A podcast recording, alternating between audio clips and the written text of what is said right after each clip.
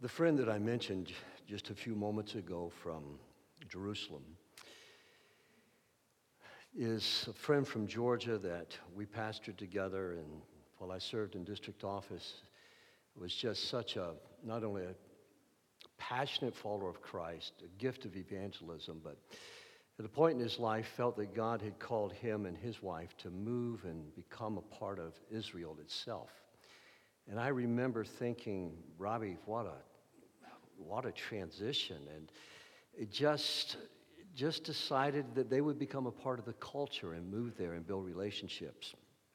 All these years later, he pastors a congregation and leads a ministry of about two to three hundred Arabs and Jewish Christians who meet and worship together. And it's the power of building friendships. Friendships with people who don't share your faith. Friendships with people who were not followers of Jesus Christ. And so it wasn't a coincidence, I felt like, that we connected and talked, especially after what all has happened this week and this horrific attack that has taken place. So I want to talk to you about the power and the blessing, the positivity of building spiritual friendships with people who don't agree with you. Now, when I say spiritual, I'm not saying that they agree with our faith. I'm talking about in this culture that we live in, there are a lot of people who call themselves spiritual, but they don't necessarily share our faith as followers of Jesus Christ. They might be Jewish, they might be Arab, they might be Sikh, they might be Hindu, they might be an atheist and yet feel like they're a very spiritual person. Those are people that I have met. And I think part of the problem that exists for us, and especially exists for me, is that it is just so easy for me to spend all of my life with Christian people. It's so easy for me just to spend all of my life with people like you, not only in our church, but in our community I have invitations all the time to Christian events and even invitations that say, if you will come, we will pay your way. We will pay for you to be there. And if I was not careful, my whole world would be nothing but Christians. And you go, well, that really sounds great. And it does sound good. It sounds like heaven. And I think when God gets ready for me to spend all of my time with Christian people, I'm going to be called to heaven. But in the meantime, I live on a planet that, according to the Bible, that has a wide road that is filled with people going to hell. And it's up to people like you and me, as we looked at in the scripture last week, to shine brightly for the gospel of Jesus Christ. It's up to people like you and me to build relationships with them and at least engage them and give those opportunities, give them opportunities to hear the gospel of Jesus Christ. You've heard me quote Archbishop William Temple many times before, but here's a statement that gets quoted a lot, sometimes not exactly accurate, but always with the same intent. But here is the quote that the Archbishop made. He said, The church exists primarily for the sake of those who are still outside of it. Let's look at that statement again for just a moment. The church exists primarily. Why are we here? Primarily, we are here because of those who still haven't come to know Jesus Christ yet. That's the teaching of the Gospels. That's the teaching of the book of Acts. That was the example of the Apostle Paul and the rest of the apostles and the early churches. They scattered forth, building relationships and doing life, whether it was tanning hides or whether it was writing poetry, whatever their vocation, they were building relationships with lost people. Exists primarily for the sake of those I know that we do all things for the glory of God. That's what we're called to do. But as I prepare my messages during the week, typically I will put somebody's picture from the church in front of me, and I will think of you as I'm writing that message. I'll also put a picture of one of my lost friends in front of me on my computer screen so I can look at them and think about them. How will they hear what I'm going to say? What will this message sound like to their ears? Is it going to be both something that's going to minister to the person who knows Jesus Christ, but is it also going to make sense to the person who hasn't come to share my faith in Jesus Christ yet? It's called the power and the blessing of spiritual friendships. And I think there's a wonderful story that takes place about this in the Bible. So I'm going to ask you to stand with me this morning while we go to the scriptures. And we're going to look at the book of John, and I'm going to read again from the message this morning.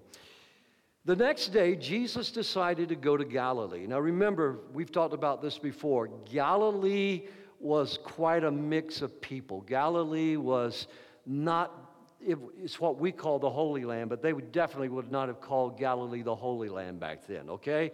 So Jesus is going into a rough part of the world. Jesus decided to go to Galilee. And when he got there, he ran across Philip and said, Come follow me. Philip's hometown was Bethsaida, the same as Andrew and Peter.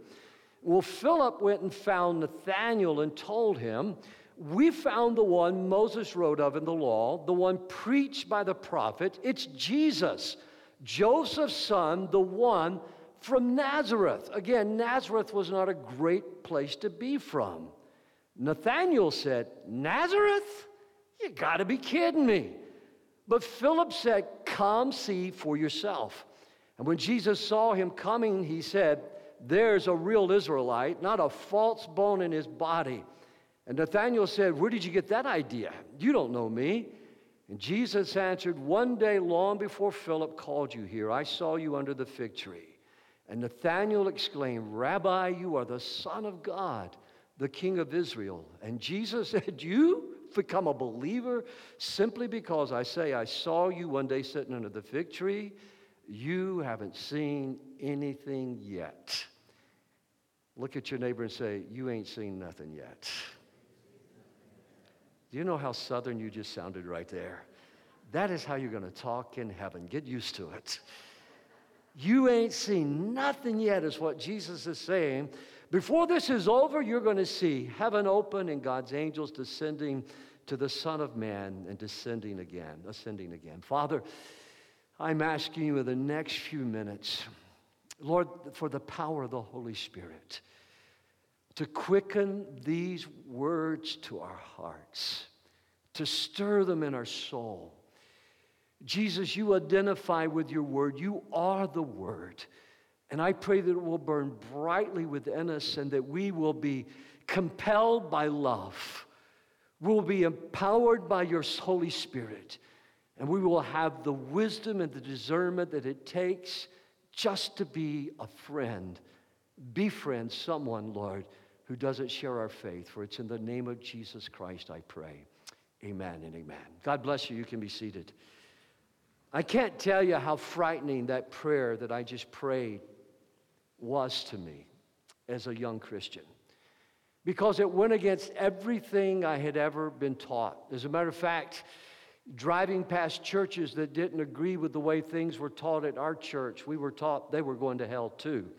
If you didn't believe the same way we believed, you were going to hell. It was a real strict, fundamental way. Be separate from the world, don't be a part of the world. And as I was working on this this week and praying, I just it just felt so natural. And there were times when I would just get up and I would rejoice and thank God for the friendships, for the fruit that I've seen. And then I got a call from one of the members of our church who told me about the power and the blessing that he had had of building friendships with someone that wasn't a Christian and, and how through the years that they had built this friendship and now they were praying together and how that his grandson even got to witness this conversation of faith that was taking place that resulting in the healing and the care of this family for their lost friend. And this lost friend is not a charity case. This lost friend is not a pity case. This lost friend is just someone who is skilled and talented in their own ways, the same way that most of you are here today. Skilled and talented in their own way, but they cared enough to build a friendship with them, and they're seeing it come to build fruit in their life. And as I thought about that, I rewrote part of my message, and this first point is what I wrote Spiritual friends care for one another's souls. Spiritual friends care for one another's souls. an email that I received from a man in our downriver community was Dear Pastor Clanton, you don't know me, but I was at a dinner the other day and someone asked me if I knew you, and I said no. And he said, You need to get to know Dennis Clanton. And they began to tell him the reasons that they felt like we should get to know one another and become acquainted. And he said, I'm not a Christian. I don't share your faith. He told me what uh, faith background it was from. It's a non Christian faith. He says, But I would love, listen, I would love to build a relationship with someone that is a Christian. I would love to build a relationship with someone that is a Christian. Let me say that again. I would love to build a relationship with someone that is a Christian. And I thought, how odd that in the United States of America, this man doesn't already have a relationship with someone who is a Christian. And the person that told him he should get to know me is also not a Christian. You see, we live on a planet that Jesus described this way that the road to life is narrow, but the road to destruction is absolutely wide. And as one friend of mine puts in his homespun way. He says, It seems like we're living in a day where people in the world are going to hell in a bed sheet, and people, the church just doesn't seem to have a burden about it or care for it. Then he asked me, he says, What do people ask you to pray about? And I said, Well, they asked me to pray for their finances. They asked me to pray for their health, for their children, their grandchildren, their marriages. He goes, That's all fine and good, but how many people are asking you to pray for the lost? How many people are asking you to pray for the, for the Jews and for, the, for, the, for the, the Sikhs or for the Mormons? How many people are actually believing that our prayers can change the powers that be in Washington and in Lansing? He says, Are we praying prayers according to the scripture? And I got to thinking about that, and if you were part of the prayer service last night, you heard me mention that in the prayer service. Let's be sure our prayers line up with the prayers of the scripture. Sure, let's pray for our children. Let's pray for healing. Let's pray for our finances. But, friends, lost people matter to God. And that's why we ask you to talk to your friend, talk to Jesus about your friends before you ever talk to your friends about Jesus. And what I have discovered in this relationship, and especially after this conversation I heard earlier this week, and, and I'm not given to tears easily, but I was crying. My wife was laughing at me, not because I was crying, she just, just, just not my nature to cry easily. I was crying listening to this man from our congregation as he shared his story. I told Becky later, I says, you know, the individual that I'm talking about, I said, He cares about my soul. He cares about my soul. I said, He cares about me as a person. He cares about you. He cares about our kids. He even cares about our church. And though He hasn't come to know Christ yet, I know that He cares about because He stays in touch. Remember what I said last week? Friends stay in touch. He stays in touch Friends, remember, he's always remembering things. He's always inviting us into their lives and to be a part of their life and his wife and his children. Hug me, and we become friends. They care about our soul. And it fits with what Luke chapter 6 and verse 31 says do to others as you would like them to do to you. And Jesus wasn't speaking about that just in a context of those who share our faith but I should do to the Mormon, I should do to the, to the Muslim, I should do to the Hindu, I should do to the lost person, I should do to them just as I would want them to do to me. Does that make sense? It's how we treat one another, it's how we love one another. Secondly, spiritual friends share the good news with their lost friends who don't even share their faith. Spiritual friends always share the good news. You see, the problem is, is if we're not careful, we worry and we fret about, oh, how am I ever going to have this conversation? Because in my personal conversations with people leading up to this message, is I ask, when's the last time you actually shared your faith? When's the last time you talked to someone about why you were a Christian or you shared your faith story with them? And it's possible that we become, and this is important, that we become good friends with people, but we never share the good news of the gospel with them. We never share our faith story. And surely, in some of our encounters over lunch or dinner or on the job or on the marketplace, the classroom, surely someplace there's going to be an opportunity that arises where they share a need with us or they tell us something that's happened in their life and we can say, Oh, wow, let me tell you something that's similar that happened in my life. It should be so common that when we go to work, and people often tell me about their weekends.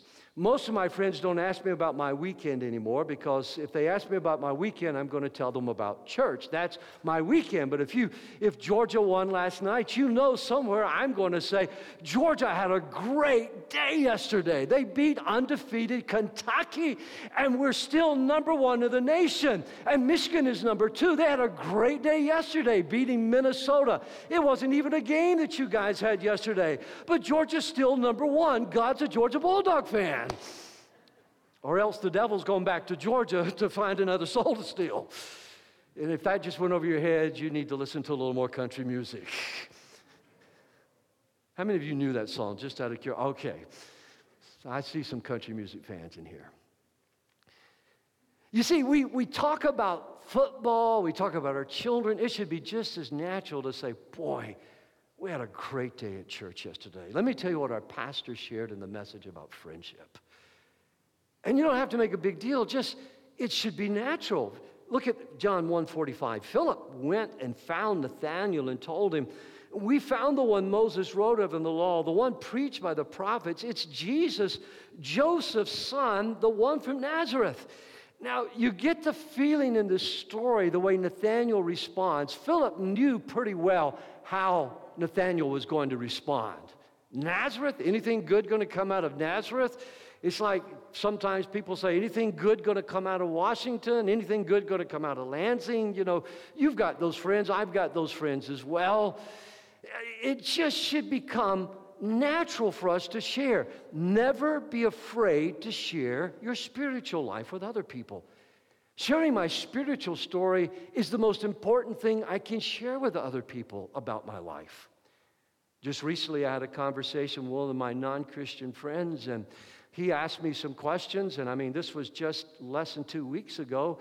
He asked me some questions, and I will never forget. He just rubbed his hand through his hair and he looked at me. And he says, I never knew that. And of course, everything in me wanted to say to him, if you came to Woodland, you'd know that. But I'm still trying to reel him in. You know, when you're fishing, you don't jerk the line too quick. You just kind of let the bait lay out there until they take it and run. And, and so he asked me some more questions. We had this great spiritual conversation because you have to come to a place where you understand that sharing your spiritual life is an expression of love to other people. It's how we love other people. If I don't talk to you about the Bulldogs, I know you don't really have a love for football. I don't go to Pastor Mark because Pastor Mark could care less about football. I don't go to Pastor Mark and say, Did you see the game last night? Because I'm just going to get a blank stare. But now, if I go to Pastor Corey, Pastor Corey and I, we're going to be yakking, we're going to be talking. He's going to be, we're praying it comes down to Michigan and Georgia at the end of the year. Can you imagine what it will be like around this place? It's going to be great. Sorry, that was in the flesh, but it was an expression of love. You see, sharing my spiritual life is how I love people. Look at what Penn Jillette, I will never forget, Pastor AJ stood in this pulpit a number of years ago and showed a, a, a video from Penn Jillette about Christians and their knowledge. He said, if, and in that video, he said, if I believed what Christians believed, he said, I would crawl on my hands and knees across broken glass to share Jesus Christ with them. But look at this quote from Penn Jillette. How much would you have to hate someone to believe that everlasting life is possible and not tell them about it? Read that with me. How much would you have to hate someone to believe that everlasting life is possible and not tell them about it? Now, you know him as a famous magician, you know him as on the shows that he does, but here's a guy that's challenging you and I that says, if you love me, share your spiritual life with me. If you love me, share what God is doing in your life. When I die, I want it to be said of me what Paul said to the Corinthian church that we can be proud of our clear conscience. We have always lived honestly and sincerely, and especially when we were with you and we were guided by God's wonderful kindness instead of by the wisdom of this world.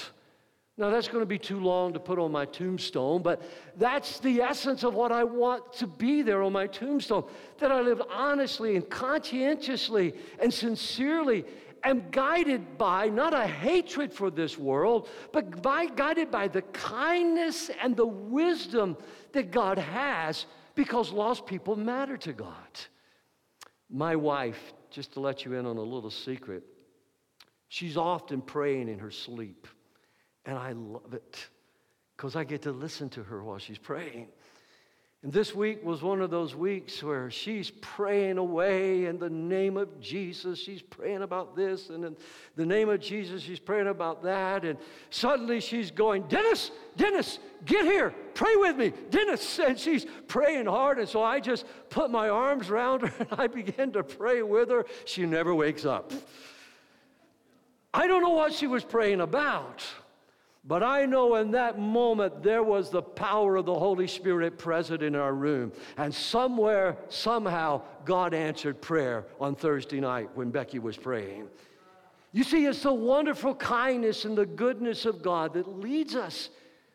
Now, everybody knows I am not perfect, but everybody knows you're not perfect either. And so it's not a matter of being perfect if we share our faith. As a matter of fact, they would be frightened us if we didn't share our faith with one another.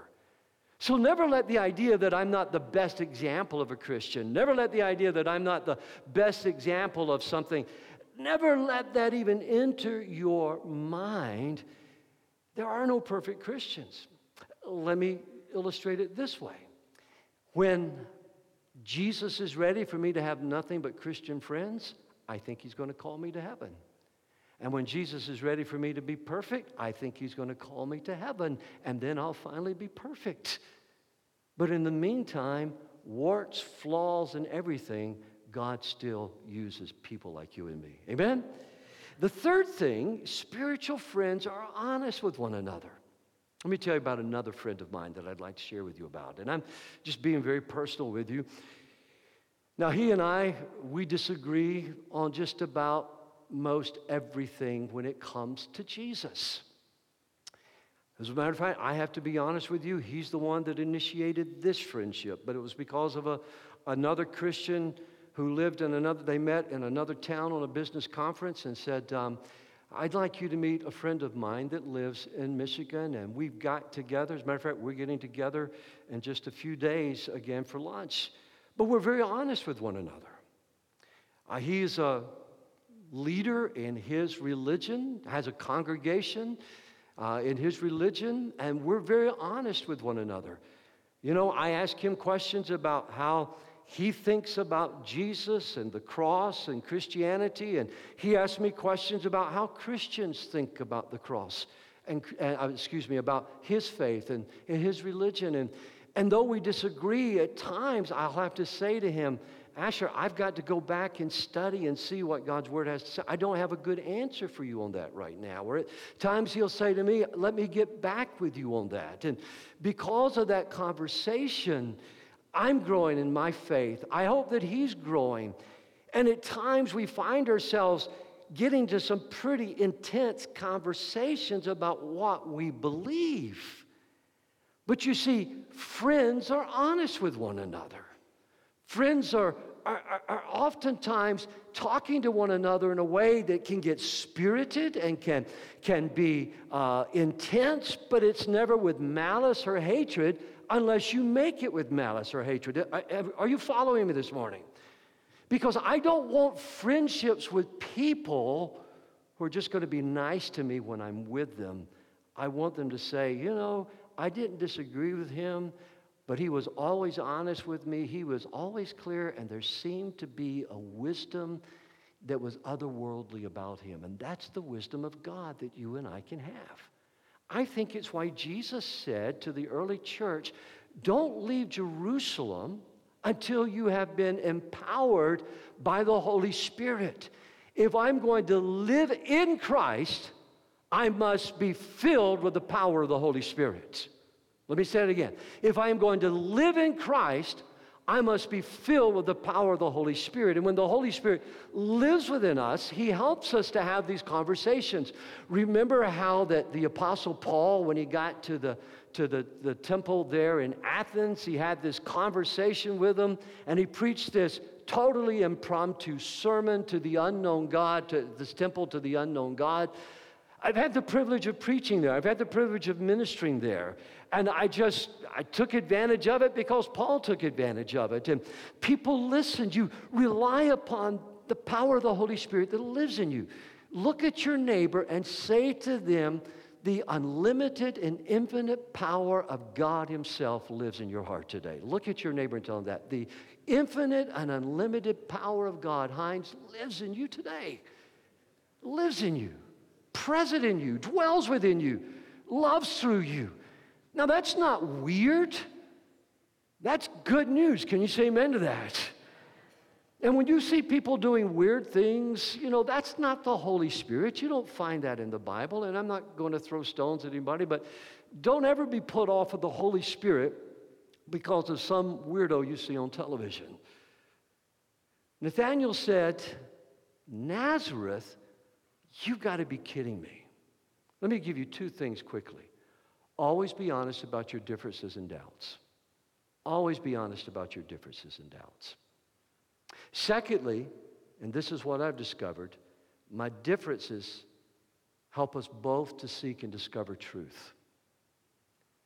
Now, here's the confidence that I have I know I'm dealing with truth. I may not be the most educated, I may not be the most skilled speaker in the world. As a matter of fact, I am grateful for my education, I am grateful for the skill sets that God gave me. But let me let you in on a little secret. Even to those that I mentor, I always tell them, you will weaken your ministry, you will weaken your testimony if you rely on your skill sets and you rely on your education. The Apostle Paul said, When I came to you, I didn't come to you with words of wisdom and eloquent speech. I came to you depending upon the power of the Holy Spirit who lives within us. And there's where our confidence comes from. We lead people to truth. And I'm never afraid of sharing the truth. I'm never afraid of the arguments they come up with because every wall has to be cast down. That's the reason the Bible says, take captive every thought. Then, number four, spiritual friends invite each other to explore. Spiritual friends invite each other to explore. Becky and I got an invitation to go to a non Christian service. It was a worship service. And so we, before I responded, I, I, and it was an honest thing. I said, let me check, and if I'm clear and free, I'll get back with you. That was not an obligation. If I'm clear and free, I'll get back with you. But you have to do that and not use that as a hedge. You have to be honest about that because people will see through that pretty clearly. Typically, when somebody says, let me pray about it, they're telling me I don't want to do it, okay? So I, I, I know pretty clearly what's going on. How many of you know that's the truth? You know, let me pray about it. That means I really don't want to do it and but I don't want to tell you no right now. So I just, I just, I just said, let me check my calendar, and we could go. So we went. And the whole time the service, I'm worshiping the Lord, I'm praying, I'm giving God thanks. Becky's worshiping. What a wonderful time. But I learned so much about the kindness and the sincerity and the purity of these people's motives of what they were trying to do. But here's what I've discovered with all of my friends who are on this journey with me, everyone, everyone will eventually need an experience with God. That's why Philip didn't try to argue with Nathanael about Jesus coming from Nazareth. He didn't try to argue with him about anything. He just simply says, Come and see for yourself. When is the last time one of your friends was invited to come to Woodland just simply to come and see for yourself? That's what Friend Day is all about. For us to have the opportunity to say to them, Come and see for yourself. And here's what you and I should be doing in the meantime Every one of us should be praying for our friends every day. It's why we're on this 21 days of prayer and fasting for our friends. And I hope you found that to be the same blessing that I have found. It has just been such a joy to, to take a, an hour and lift my friends up, not my family, not the church, but lift all my various friends up to the Lord and pray for them and give that meal to the Lord and it just intercede for them because I know that eventually they're going to need an experience with God. And if they accept my invitation to come for Woodland, my prayer is may they experience the love of Jesus Christ here at Woodland Church through every single one of us here as we worship the Lord, as the Word of God is preached, in our giving, in our praying, in our fellowship. I want them to experience the one who loved them most, the one who took their sins to Calvary, just like He took my sins to Calvary. Can you say amen to that? That's what we're praying for. And so as you pray, also pray that they will have a unique experience with the Lord. And what we're simply trying to do is trying to facilitate, and I don't really like that word, but I couldn't find a better word. Trying to facilitate their experience by inviting them to come and see. To facilitate means we're, we're giving you an invitation. We're befriending. We're saying, come with me. Come, come sit with me. We're gonna have, we're gonna have some snacks after church. We're, we just, I just want you to come and be my guest on that Sunday morning. And we're not going to do anything weird to your friends. We're not going to make them stand up or anything like that. We're just going to simply worship the Lord like we do every Sunday morning. I'm preaching a message that day on what it means to be a friend of God. That's such a powerful statement in the Bible, isn't it? Abraham was a friend of God. Abraham was a friend of God. I want to be a friend of God. Don't you? And to facilitate means we're setting up that opportunity to happen. And then finally, this morning, spiritual friends trust God. Spiritual friends trust God. And what do I mean by that? It means I get out of the way. Sometimes I introduce people to you or I set up a meeting, I facilitate a meeting. There are a number of you in here that I have facilitated a meeting between you and someone else. Sometimes it's by an email, sometimes it's by a text message, and you know, I'm, I might just simply say something like this Dear Jerry, Philip is a friend of mine. I, you guys have some common interest. I'd like to introduce you to my friend Philip. And uh, Philip, Jerry, you know, he loves to sail. He has a real knowledge of sailing. He's married to a LSU Tiger fan. Don't hold that against him. But she makes amazing gumbo. If you get an invitation, go. So I'll set up the meeting. But then I tell both of you, once I set up the meeting, I always say this, and there's some of you in this church, you can say, I've told you this. I'll step back and get out of the way. I don't need to be a part of the picture any longer. All I want to do is to set up a meeting because I think the two of you might find something that will be beneficial to one another or even build a friendship or a partnership together, and I'll get out of the way. And that's what spiritual friends are doing when they trust God. Philip simply invited Nathanael and got Jesus and Nathanael together, and then you don't read anymore. Look at this. When Jesus saw him coming, he said, There's a real Israelite, not a false bone in his body. Nathanael said, Where did you get that idea? Now, this is him and Jesus talking. You don't know me, Jesus answered. One day long before Philip called you here, I saw you under the fig tree. And Nathanael exclaimed, Rabbi, you are the Son of God the king of Israel.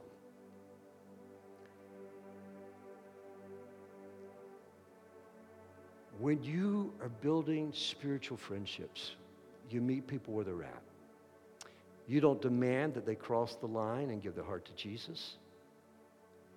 But you know at some point in their life, there's going to need, they're going to need an experience with God. Was praying as I was coming to church this morning. And this man pulled up beside me and at the traffic light there at West Road and Telegraph. And he looked over at me and, and smiled and just kind of waved, and I did. And I just prayed a real quick prayer blessing under my breath for him because I trust God to hear prayer. I trust God. Nobody wears a suit on Sunday morning unless you're going to church or you're a pastor or maybe you're a politician trying out to get votes. But he just threw up his hands and he waved. That's kind of unusual in the metro area. I don't know if you know that or not. You can't go for, it's kind of aggravating now. I've lived with you so long, you've rubbed off on me. But I can't go for a walk or go for a run at home without having to wave at everybody that drives by. Everybody drives, they're throwing up their hand. And if you don't wave, they'll go, why didn't you wave at that person? They, were, they just waved at you. I go, I'm walking. I don't need to wave. They go, you Yankee. I mean, it's just, you know, it, it, we have a way of rubbing off on each other. But I knew God would answer my prayer. And this is what I've come to the conclusion is. Evangelism is not tracts, and I'm not against tracts. I don't personally use them. I have used a lot of them. Evangelism is not Christian television. I'm not against that. Matter of fact, one of the first things that I said when I came to Woodland was, I don't want to raise money to be on television. I love that we can live stream and be where people can choose to watch us and join us, and they do. But after 50 years of just doing this, evangelism is relationships. Now, to think about that, evangelism is relationships. It's not a one time I share Jesus with you and then I'm out of your life and I feel better. Maybe you feel a little better because you listen to me. It's building a relationship over time. It's why Jesus came and became one of us, lived with us, did life with us, was tempted in every way as we are, and invites us to come and walk with Him. So here's what I'd like you to do this week. Who introduced you to Jesus? Was it your mom, your dad? Was it a friend? Was it a pastor? Was it a neighbor? But who first told you about Jesus Christ? Some of you have told me you came to Christ in college. Some of you have told me that you came to Christ because of a coworker. Some of you can't remember when you gave your life to Christ. You were just a child, and but you've just always grown up loving Jesus. But what I'd like you to do this week is to set up a coffee or a lunch just to focus on building a relationship with somebody. You don't have to share Jesus with them. They ask you why. Sometimes people have asked me why. I said, I just like to get to know you. Matter of fact, now that I've lived here long enough and people know that I'm a pastor, a lot of times people say, why? And you can just feel that wall go up. And I almost wish I didn't have to tell them I was a pastor. I said, I just want to get to know you. You're, you're interesting. I've enjoyed. I, I was sitting on a committee with someone the other day and I said, Hey, would you like to have coffee? And he goes, Why? And he just pulled back like that. And I go, I just want to get to know you. He goes, Oh, okay. You're not going to try and preach to me, are you? And I go, No, I, I just really want to get to know you. He goes, Okay. I know he's still kind of hesitant about it. It's just, you're, there's just something about preacher that seems radioactive to people, you know? He's like, Stay away. So, who can you focus on building a relationship with? And then, number two, have you ever have you ever locked yourself out of your house or your car or your office? How many of you have? Can I see hand? You've locked yourself out. You know that feeling? I hate keys. Everybody knows me, knows I hate keys. I have locked myself out of cars. I've locked myself out of the church. I've locked myself out of the house. I've locked myself. I can't tell you the places. And I tell people, don't give me keys. Don't give me keys. Jesus, don't give me the keys to the kingdom because I will lose them. But Imagine what it must feel like to feel locked out of a conversation or to lock, be locked out of eternal life, to be locked out of the kingdom of God. We built a set on this platform years ago. Your son helped us build it, Matt. We built a set and we called, we did a whole series called Lost. You ever been lost? Don Gurney got us lost one time in the Rocky Mountains.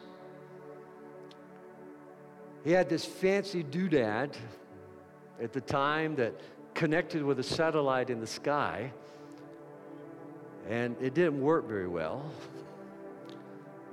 We finally came to a place, and I don't get scared easily. I really don't. But Don looked at me, and I've got my two young boys with me there. Don says, Pastor, I'm lost. Those are words you do not want to hear when you know that Mama Bear is back home waiting on you and you got the boys with you. And eventually, not Don, but Andrew found the way for us to get out of those mountains. I never felt so relieved. But can you imagine what it must feel like to lay in a bed at night? And maybe some of you can easily and go, if I die tonight, what's going to happen? That sense of lostness. That's why we build friendships. And then, thirdly, think about the kind things and the unkind things that have been said to you. And then think about how Jesus shared the gospel.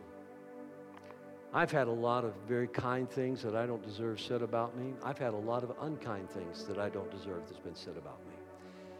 But when I read Jesus and he's sharing with lost people, it is the most kind and most gentle and loving conversation that I can imagine.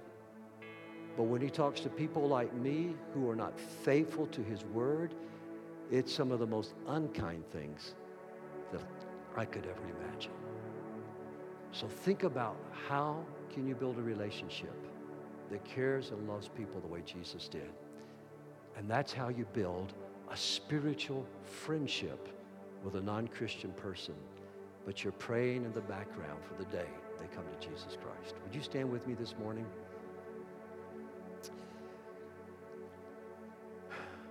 Lord, I, I just want to say it again for the benefit of those who are listening online or those who are joining with us today. This is not about budgets. This is not about putting people in pews. This is all about the fact that God, there is an alarming dechurching that's taking place in America. There's an alarming rate of people that are no longer sharing the gospel of Jesus Christ. And your word is so clear. How will they know unless someone goes? So I pray that you will teach us and empower us, oh Lord, to build spiritual friendships. God, that we trust you as we get out of the way and as we pray, that Lord, you will reveal yourself to our lost friends the way you did to Nathanael. God, the way you're doing right now to some of the people that we're building friendships with. Father, the way that you've done with people in this congregation where they came to know you. It's not impossible. So, as much as I know how, Lord, I'm asking you today breathe upon this church. Breathe in our hearts with a new passion. Fill us with the power of the Holy Spirit. Give us eyes to see and hearts to love the way Jesus loved. And now, Lord, while everyone's head is bowed, if there's anyone here that hasn't crossed the line yet, or there's anyone here that's ready to give their heart to Jesus or is watching online, I pray right now for them that there will be a stirring in their hearts. There is a God in heaven that created them, a God in heaven that loved them a God who sent his only Son, Jesus Christ, to become one of us. And his blood was shed for our sins. And he rose again on the third day. And just as you've made that real to billions of people, Lord, you're making it real to them right now. And if that's you, would you just pray this prayer with me? Say, Heavenly Father, thank you for loving me. Thank you for choosing me. Thank you that I know that right now, this stirring in my heart to commit my life to you. God, you're looking at me. And you forgive my sins through Jesus Christ, your Son. And I confess him as my Lord. I don't understand it all, but as much as I do, I commit my life to you in Jesus' name. Hallelujah. Amen. And if you prayed that prayer, would you just lift up your hand? If you're here, lift up your hand and say, Pastor, I prayed that prayer with you this morning. And if you're online and you prayed that prayer, would you also let me know? God bless you. God bless you. Thank you. Anyone else? Well, let's give the Lord a hand of thank you. God bless you. Let's give the Lord a hand of praise. Three folks here at Woodland, and then those I pray you did online as well. Well, now I want you to know this. The Lord looks at you and He sees you. And I pray the Word of God over you that the Lord will bless you. He will cause people to pour into your life, and that He will open the windows of heaven and pour into your life. That the Lord will keep you from the evil one who stalks the night and from the pestilence.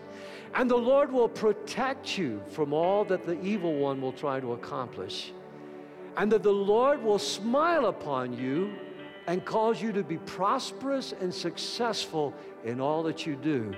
This is the word of the Lord. God bless you. Go in peace this morning. Have a great week.